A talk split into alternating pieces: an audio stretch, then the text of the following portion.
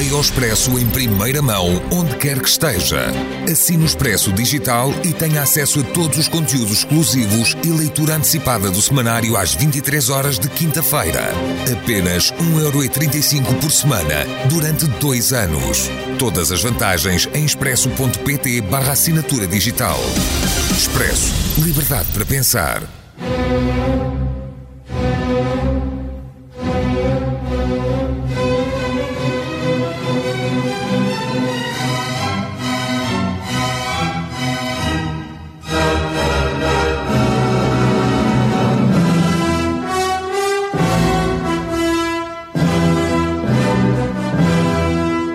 Olá, bem-vindos ao podcast O Mundo a Seus Pés, da secção internacional do Expresso.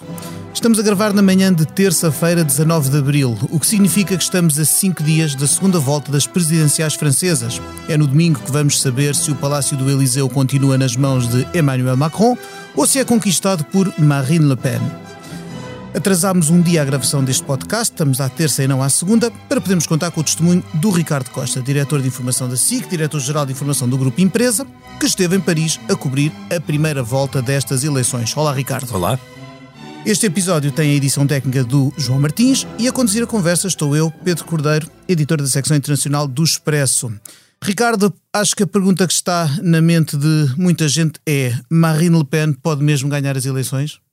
Poder pode embora na segunda volta, ou na campanha da segunda volta, as coisas têm estado a correr melhor a Emmanuel Macron. Porquê? Porque ele alterou radicalmente uh, a campanha que fez da primeira para a segunda volta.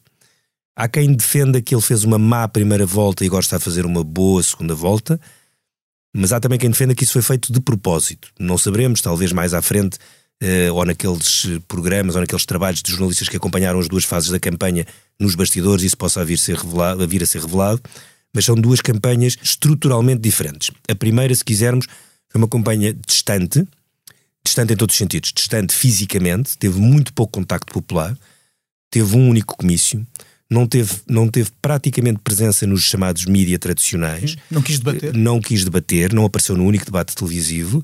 Uh, fez uh, alguns de coisas, algumas aparições de nicho em mídia de nicho.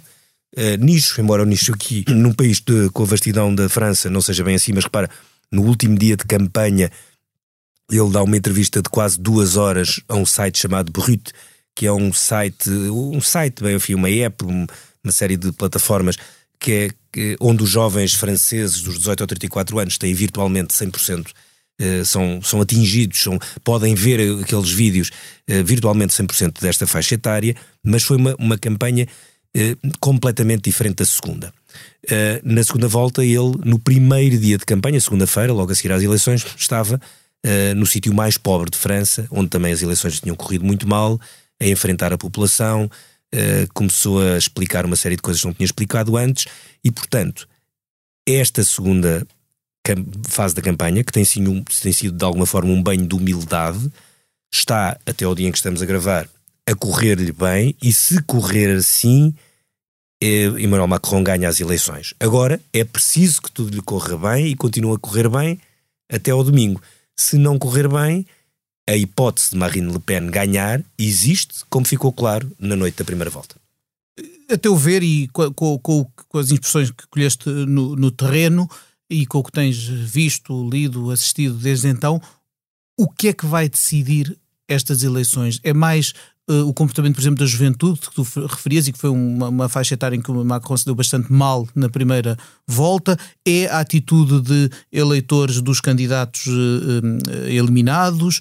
Um, o que é que vai, em última análise, fazer o pêndulo cair para um lado ou para o outro? São várias coisas a começar, por exemplo, por essa que tu disseste, a atitude dos candidatos eliminados. Houve uma grande diferença, por exemplo, na atitude que escolheu Jean-Luc Mélenchon, o candidato da extrema esquerda e da esquerda, no sentido em que ele hoje agrega mais eh, do, do, do, que, do que a extrema esquerda, eh, porque tem apanhado muitos dos restos do, do sistema que tem eh, colapsado. Uh, o, o Jean-Luc Mélenchon, que, tem, que é um septuagenário, tem uma presença brutal, ganhou forte nos, nos, jovens dos 18 aos 25 anos e dos 25 aos 34. Uh, eh, mas ele teve uma, uma, mudança, fez uma mudança muito significativa na noite destas eleições. Há cinco anos, numa situação parecida, quando Emmanuel Macron e Marine Le Pen passam os dois à segunda volta. Ele não fez nenhum discurso contra nenhum deles, nem a favor de nenhum deles na noite das eleições. Uh, a seguir foi fortemente pressionado a apelar ao voto Emmanuel Macron, nunca o fez. Fez uma consulta online e a consulta online, uh, a maior parte das pessoas defendia a abstenção ou voto branco e nulo e ele não fez nunca um apelo para, para votar Emmanuel Macron. Foi muito criticado por isso. Mas porquê é que ele também o fez? Porque ele sabia que Macron ganhava.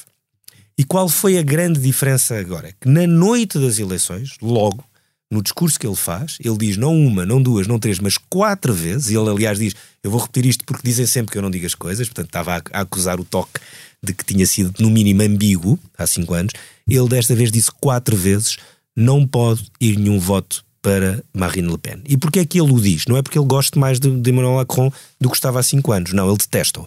Mas ele diz isto porquê? Porque ele percebeu que de facto desta vez as coisas eram diferentes. Claro. E desta vez que se não houvesse pelo menos esse apelo a que não votassem em, em, em Marine Le Pen, podia haver uma vitória de Marine Le Pen. E ele e então, com um essa, essa é uma das diferenças é uma das, uma das, uma das coisas que, vai, que pode decidir. Houve alguma, houve alterações, apesar de tudo, eh, face há cinco anos, e a principal foi a de, a de Mélenchon. Depois, eh, o resto são as coisas que já aconteceram de outras vezes, só que em menor escala. E é isso que torna esta eleição, esta eleição mais perigosa, mais interessante do ponto de vista jornalista, jornalístico, mas mais assustadora do ponto de vista das suas, eh, das suas, eh, dos seus eventuais consequências, que é em, em, grandes números e muito rapidamente. Há 20 anos, a primeira vez que a extrema-direita francesa passou à segunda volta, o pai de Marine Le Pen teve 18% dos votos. O presidente Jacques Chirac tentava a reeleição, que, não, que só tinha tido 20% na primeira, primeira volta, volta teve 82% na segunda volta. Ou seja,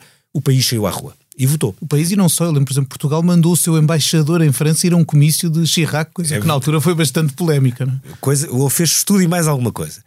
Atenção, também na altura houve uma manifestação que, segundo os números da polícia, em, em Paris, da chamada Frente Republicana, que era todos contra, contra Jean-Marie Le Pen, terá tido 2 milhões de pessoas, 2 milhões de manifestantes. A manifestação deste sábado passado, que houve uma manifestação também, terá tido, segundo os números da polícia, 22 mil pessoas. Uh, não sei se os números são totalmente oficiais, mas mostra, isso mostra muito. Claro. Mostra muito o que estamos Para, a viver. Passamos do choque dos 18% do pai Le Pen a um suspiro de alívio se Marine tiver 49%.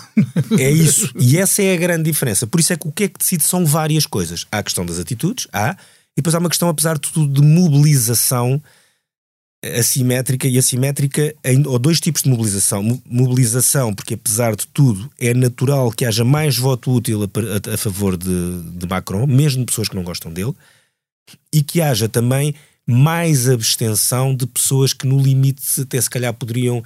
Não querem mesmo votar em Macron, mas também não vão beneficiar uh, uh, Marine Le Pen. E, portanto, essa, esta, esta, esta mobilização assimétrica que já é muito mais atenuada do que foi há 20 anos ou do que foi há 5, é brutalmente atenuada, ainda pode ser absolutamente decisiva. E depois, os jovens, embora nos jovens, e viu-se, por exemplo, na consulta que o, que o Melanchon fez, normalmente, ele fez outra vez uma consulta online, ele tem um pouco essa mania, sim, das, é um bocado como, o, como, e... como o Movimento 5 Estrelas sim, em, sim, em Itália, fazem tudo muito online.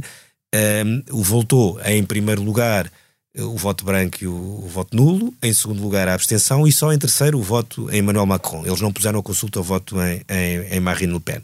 E, portanto, é natural que eh, os próprios eleitores pensem da mesma maneira. Uma grande parte vai se abster ou votar eh, eh, em branco ou, ou, ou, nulo, outra parte irá votar nele e uma, uma percentagem pequena votará em Marine Le Pen, que isso já se provou que nas últimas eleições aconteceu. Há uma parte Sim, do eleitorado de Mélenchon que vota em Marine Le Pen. E agora também é natural que exista, mas serão menos. Se isso acontecer assim, se for assim, uh, com todas as, as, variáveis e as possíveis transferências de voto, Macron ganha. Mas uma vez mais, repito, tem que fazer tudo bem até ao próximo domingo.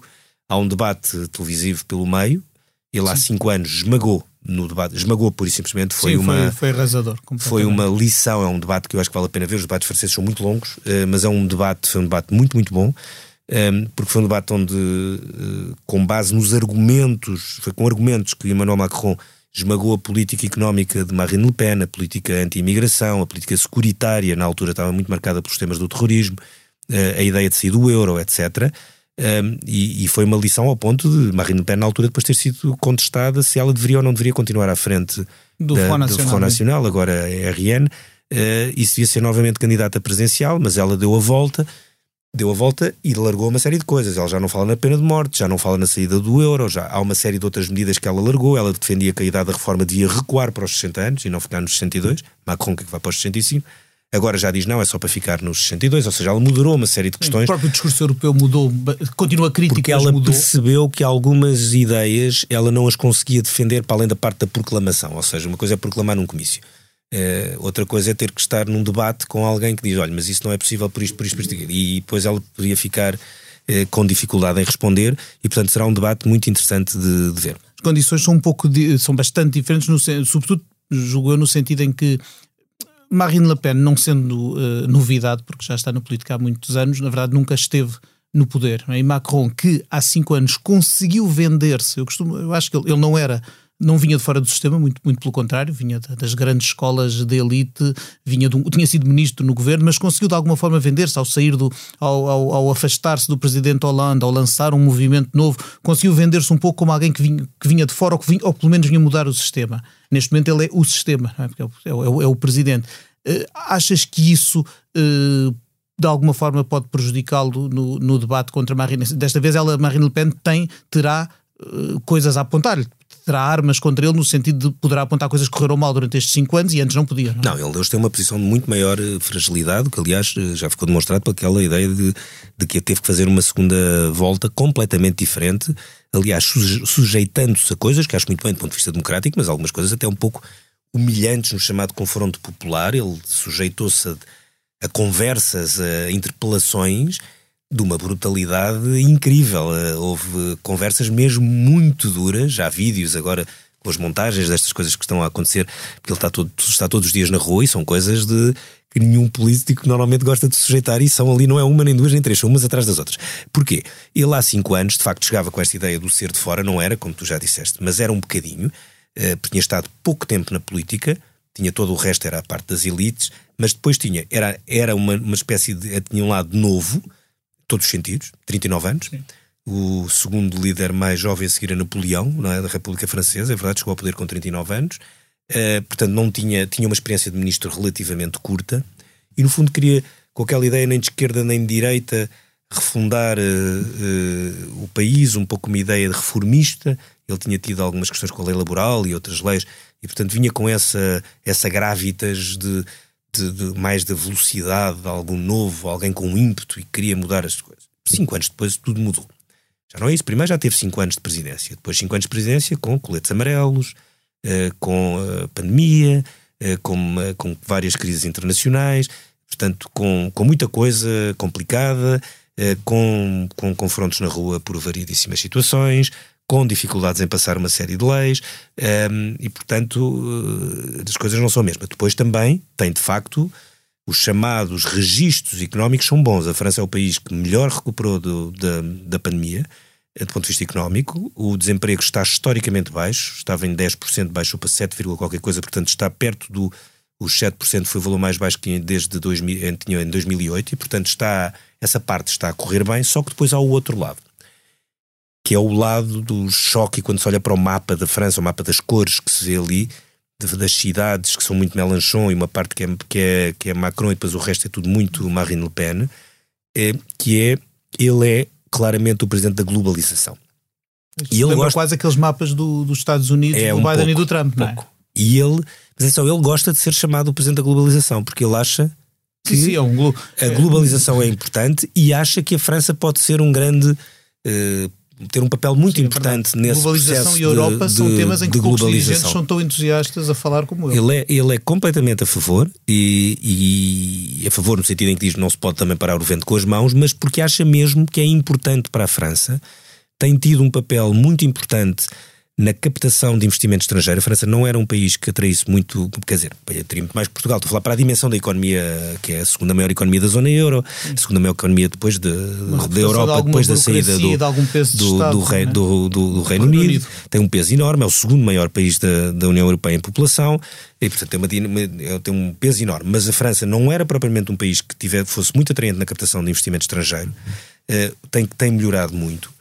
Ele lançou um grande desafio com a ideia da chamada France Tech, ou como eles dizem sempre, La France Tech, La France Tech, de ter 25 unicórnios, ou seja, empresas, startups com uma valorização acima de mil milhões de, de dólares até 2025. Conseguiu em janeiro, em janeiro deste ano, 2022, três anos antes. Claro que vestiu uma camisola gola alta a Steve Jobs para, para fazer este anúncio no, no, no vídeo.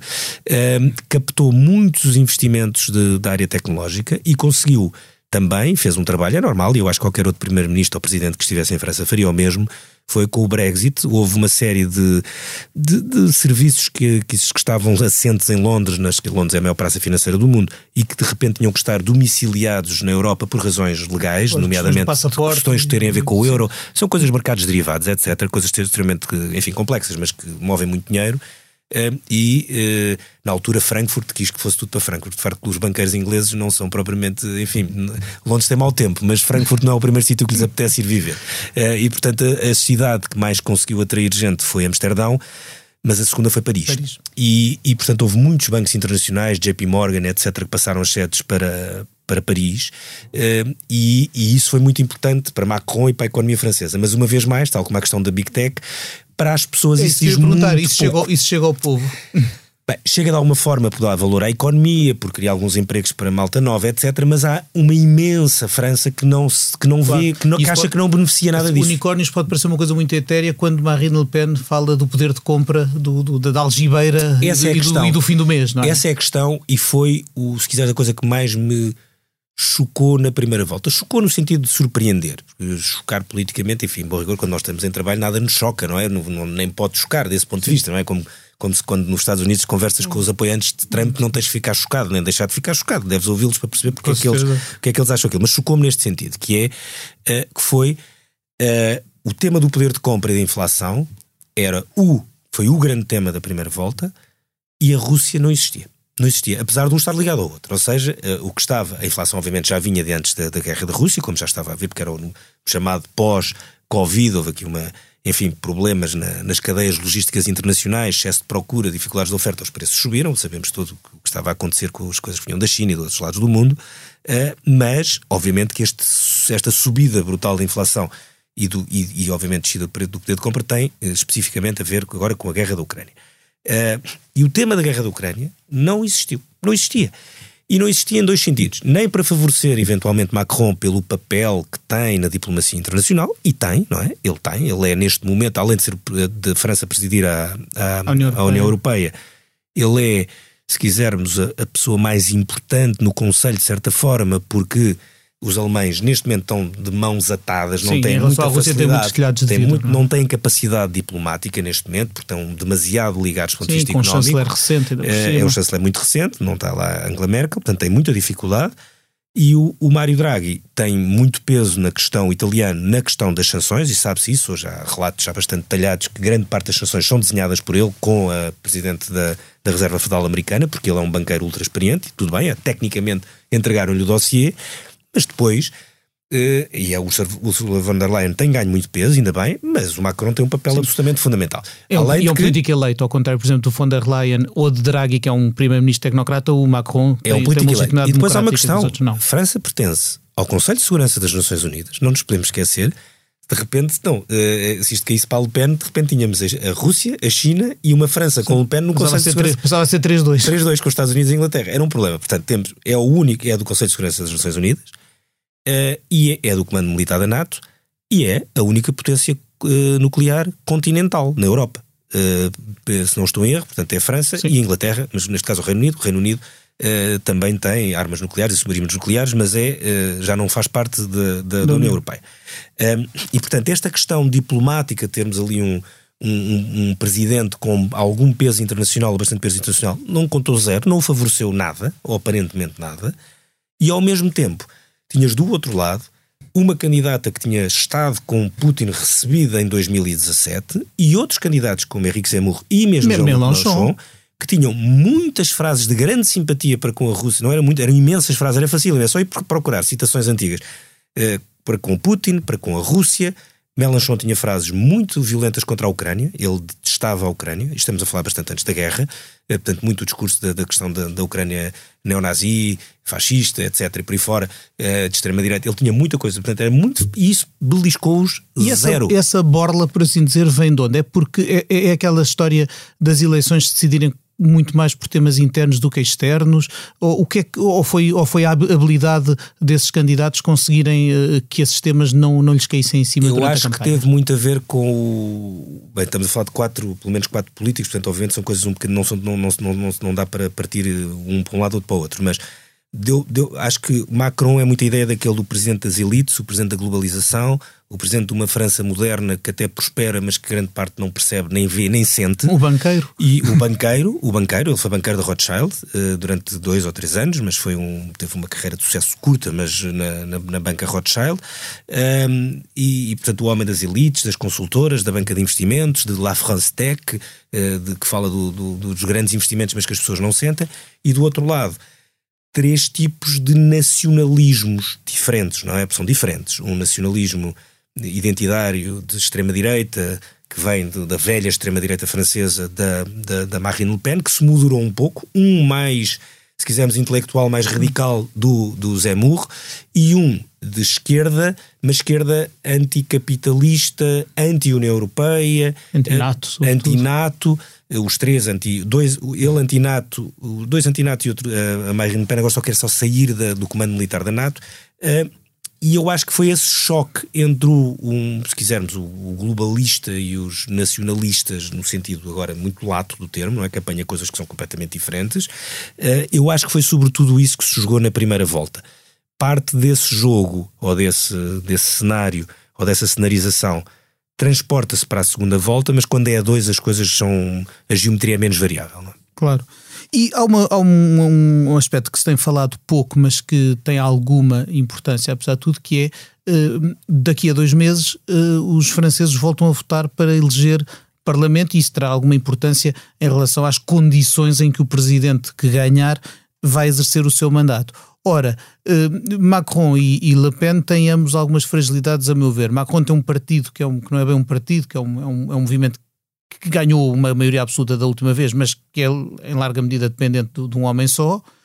E Marine Le Pen tem um partido consolidado, mas a que, a que o sistema eleitoral francês fecha a porta, mesmo quando tem percentagens uh, elevadas. Em, em, que condições e, e, de que forma é que também o, olhar para as legislativas influencia aquilo que os candidatos, e nomeadamente Melanchon, que já não está nas presidenciais, mas estará nas legislativas, de que forma é que as suas estratégias o seu comportamento agora é influenciado pela perspectiva dessas eleições? na minha opinião, acho que influenciou mais o comportamento dos próprios candidatos. Ou seja, no caso do Melanchon foi evidente. E mesmo no caso de Zemmour, eles estão todos a discutir o que é que vão fazer a seguir. Ou seja, eles já estavam nas presidenciais a pensar no claro. que é que iam fazer a seguir.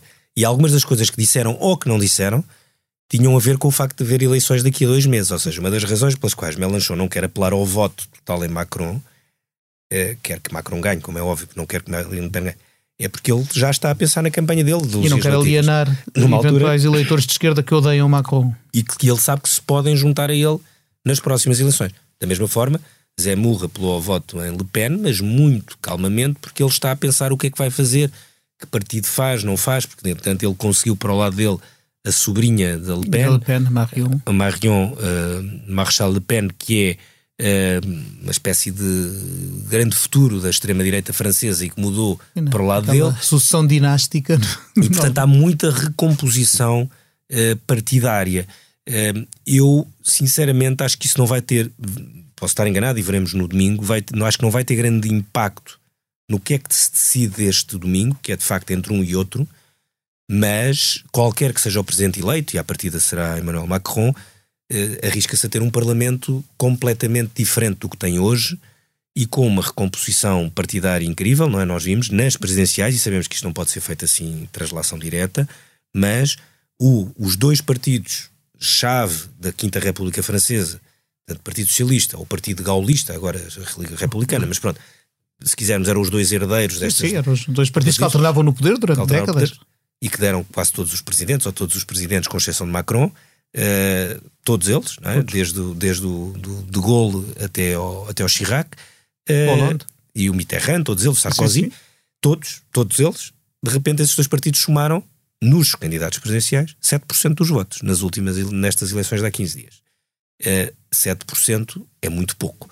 Nós não sabemos se houvesse eleições legislativas se será assim, porque nas últimas eleições que houve regionais e municipais as coisas não foram assim, foram diferentes, mas há de facto uma grande recomposição partidária.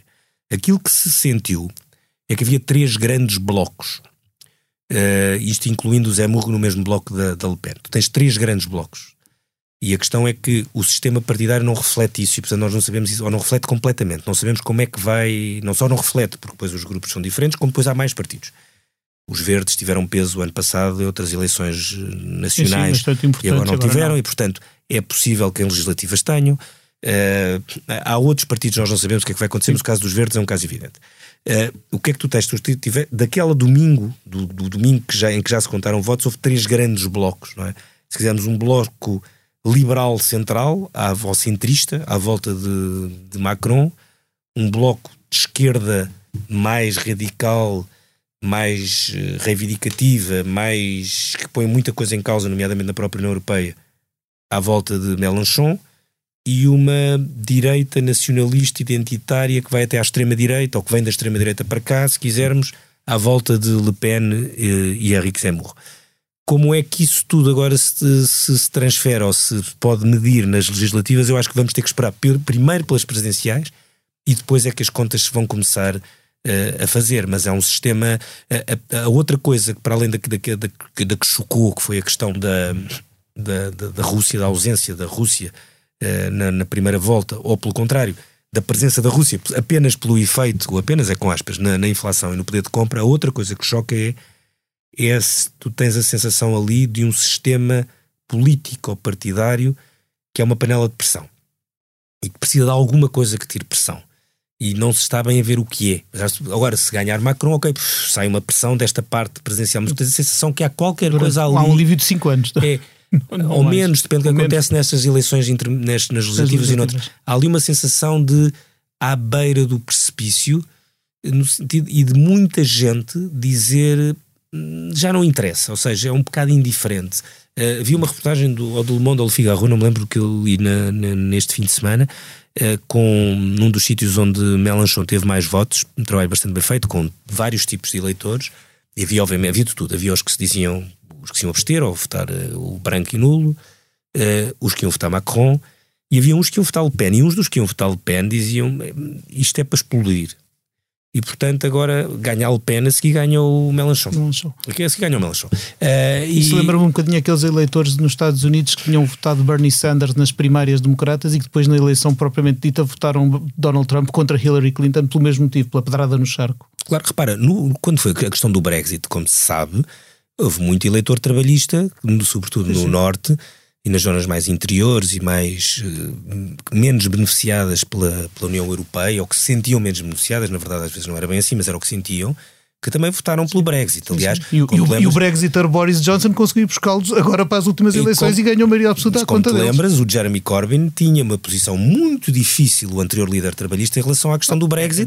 Gosta tanto da Europa como o Melan. Do, Aliás, como muita gente achava que ele tinha votado pelo Brexit porque ele também era tão anti-União Europeia que, apesar de estar nas antípodas do, do Boris Johnson, ele, muitas vezes essas coisas tocam-se. Ou seja, por isso é que agora há muito a ideia um, e há um artigo muito bom do Gideon Brackman no, no, Financial Times a dizer que isto é a grande questão de França. Agora é a questão entre os globalistas e os nacionalistas uh, e que isso é uma questão que existiu de facto no Brexit, que existiu no, no, no, no nos Estados Unidos.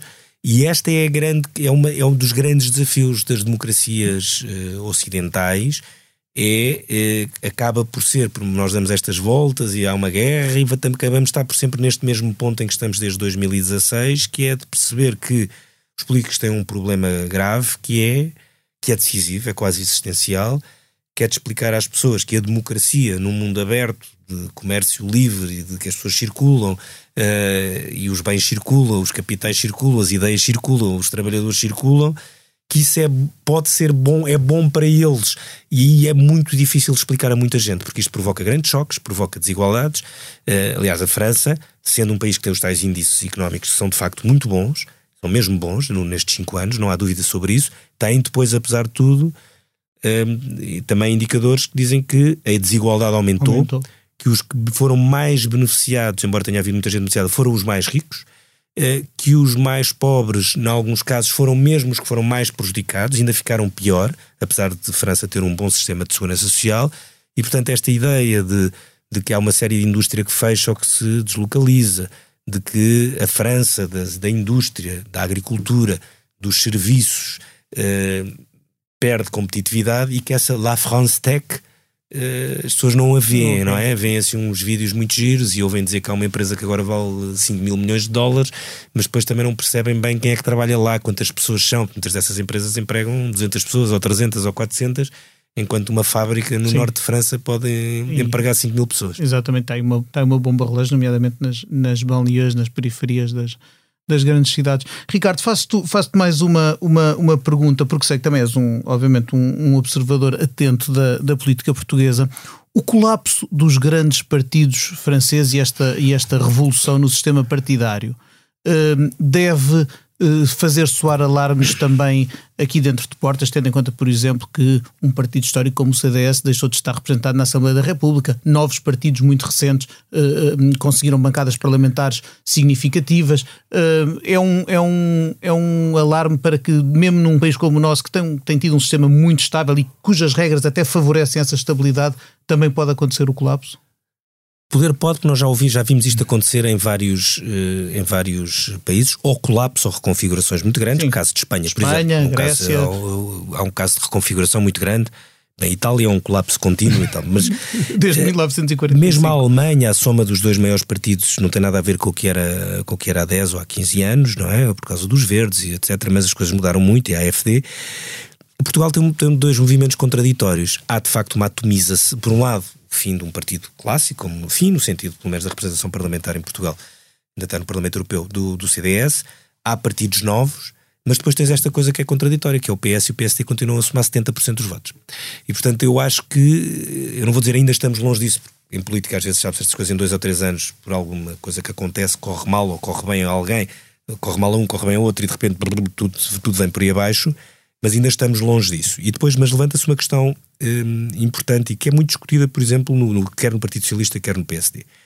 Obviamente que o PSD olha com receio para o que aconteceu agora aos republicanos, o antigo Partido Gaulista, o antigo RPR, não é? o Rassemblement pour la République, esses partidos, as várias versões do Partido Gaulista, que de repente acaba com menos do que 5% dos votos e com a candidata a, pedir dinheiro a, ter que pagar, a ter um, é, é, responsável por uma dívida de 5 milhões de euros pessoalmente. Enfim.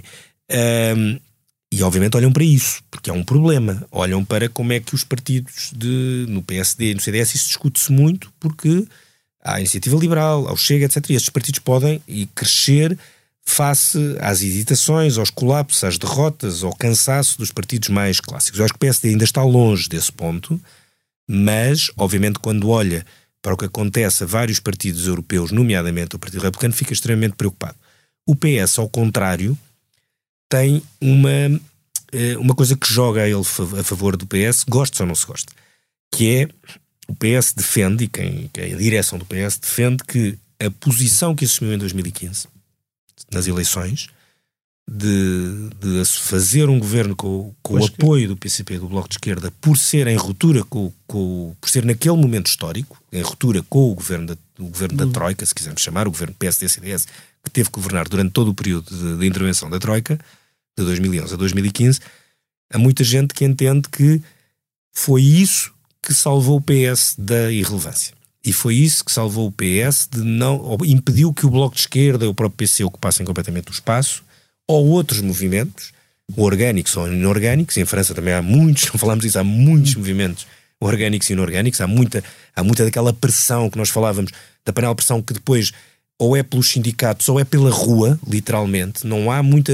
que é outra coisa que assusta ali um pouco, é há muita violência desse ponto de vista, que é como Sim, o sistema não tem. O sistema não tem, não tem graus de compromisso, não tem vontade de compromisso, não tem, não tem capacidade de negociação interior, então explode ou para coisas organizadas, greves, etc., ou para coisas bastante organizadas. Mas no caso do PS, em Portugal, há muita gente que olha ao contrário, a dizer, não vem, o PS francês andou aos zigue-zagues, o PS francês não soube tomar a liderança, não, a certa altura não era nem de esquerda nem disto, uh, não soube pensar no que é que faria logo a seguir ao, ao Hollande, foi muito rápida a queda, não é? Foi a Ségolène Royal uh, que perdeu para o Sarkozy, mas com uma boa votação, uma votação 40 sim, sim, muito, muito respeitável. Depois o, o, o ex-marido dela até ganha, ganha Sarkozy, consegue mas ganhar. Já nem se recandidata. E depois já nem, estava tão mal que ele nem se recandidata. E aparece o Macron. Portanto, e há muita gente que defende no PS isto não. O, PS fez bem e a prova é que neste momento é, eu não sei se é, mas acho que é provavelmente o Partido Socialista mais forte da Europa. Não sei se é o mais forte da Europa. Quase. Mas, quase, mas estará perto, estará perto, perto entre os mais fortes. E, e isso uh, dá pelo menos para o Partido Socialista uma espécie de um autocontentamento circunstancial, não sabemos se é estrutural. Uh, e, e, por isso é que as coisas são de facto diferentes. Enquanto no PSD há muita gente que diz não, é porque o PSD não se define, não, não escolhe políticas, uns porque dizem não, porque não se define como mais à direita para agregar a direita toda, outros não se define como grande partido de centro-direita, uh, motor de uma, de uma, depois de uma agregação a outros que venham atrás, mas obviamente que não sendo, não se podendo fazer paralelismos nem tirar lições diretas de um lado para o outro, há uma lição que se tira, é os sistemas partidários não são eternos, os sistemas partidários são vivos, uh, as, as tendências sociológicas uh, variam, Uh, mexem-se, não é? Em, em, torno de vários interesses, que já não são muitas vezes interesses tão clássicos, ou tão, se quisermos, tão estáveis, e os partidos, se não souberem, por um lado, antecipar-se isso, por outro lado, adaptar-se, correm, correm sérios riscos. E com isto estamos a chegar ao fim do nosso tempo, mas não posso deixar ir embora o Ricardo Costa sem lhe fazer a pergunta que faço a todos os convidados que passam aqui pelo mundo a seus pés. Ricardo, se neste momento pudesses viajar para qualquer parte do mundo sem qualquer tipo de restrição, para onde é que ias e porquê? Ui, uh, vou, vou, dar a resposta uh, politicamente correta. Ia para a França e vou na sexta-feira. acho que é o sítio mais interessante para estar, uh, para estar agora nos próximos dias. Embora gostava de ir a mais sítios do que Paris, que é onde vou, porque gostava de ir a outros sítios. Gostava, por acaso, isso, isso aí falhou como, como repórter, gostava de ir a Uh, ver, uh, gostava de ir ver a Le Pen em algum sítio, Macron noutro, e vai ser extremamente difícil. Isso sim gostava. Gostava, se calhar, ir para sítios que ninguém vai em França, não é? Uh, para perceber um pouco, um pouco essas, essas coisas. Porque, como jornalista, e tu sabes isso, por exemplo, eu, uma das coisas que mais me diverti na, na campanha presidencial foi um. A tarde, não, umas horas que passei numa, numa Trump Store na Pensilvânia, uh, falar com apoiantes do Trump. Sim, olha, eu assisti e, ao debate e do Biden é, e Trump aquilo... num covil, de, num, num bar de, de ferrenhos trampistas e foi toda uma lição. E é, é, é, é, é, divertido por um lado, mas é uma lição. É, uh, e... Entrando para lá de, de, cabeça aberta e sem vontade de, de, de, de, de, avaliar, de avaliarmos as pessoas, não é? é o que tu dizias, ir, ouvir, conhecer é, é e, portanto, Se pudesse, o que eu gostava era, de, em vez de ir para Paris, ir uns dias mais cedo, ir para outros, para outros sítios de França ver, uh, ver isso, ver os apoiantes de Le Pen e os apoiantes de, de Macron no terreno. Sim, senhor. Desejo-te uma, uma boa viagem e recordo aos, aos ouvintes que na sexta-feira também poderão ler no Expresso, uh, na revista do Expresso, a reportagem do Ricardo uh, da, da, sua recente uh, estada em Paris. Agradeço, uh, Ricardo, por teres aqui estado connosco. Agradeço também ao João Martins a edição técnica deste episódio e agradeço-lhe a si, caro ouvinte, que está desse lado. O Mundo a Seus Pés volta daqui a duas semanas com outro assunto, outros convidados. Uh, ficamos à espera de si desse lado. Até lá, até breve e até sempre.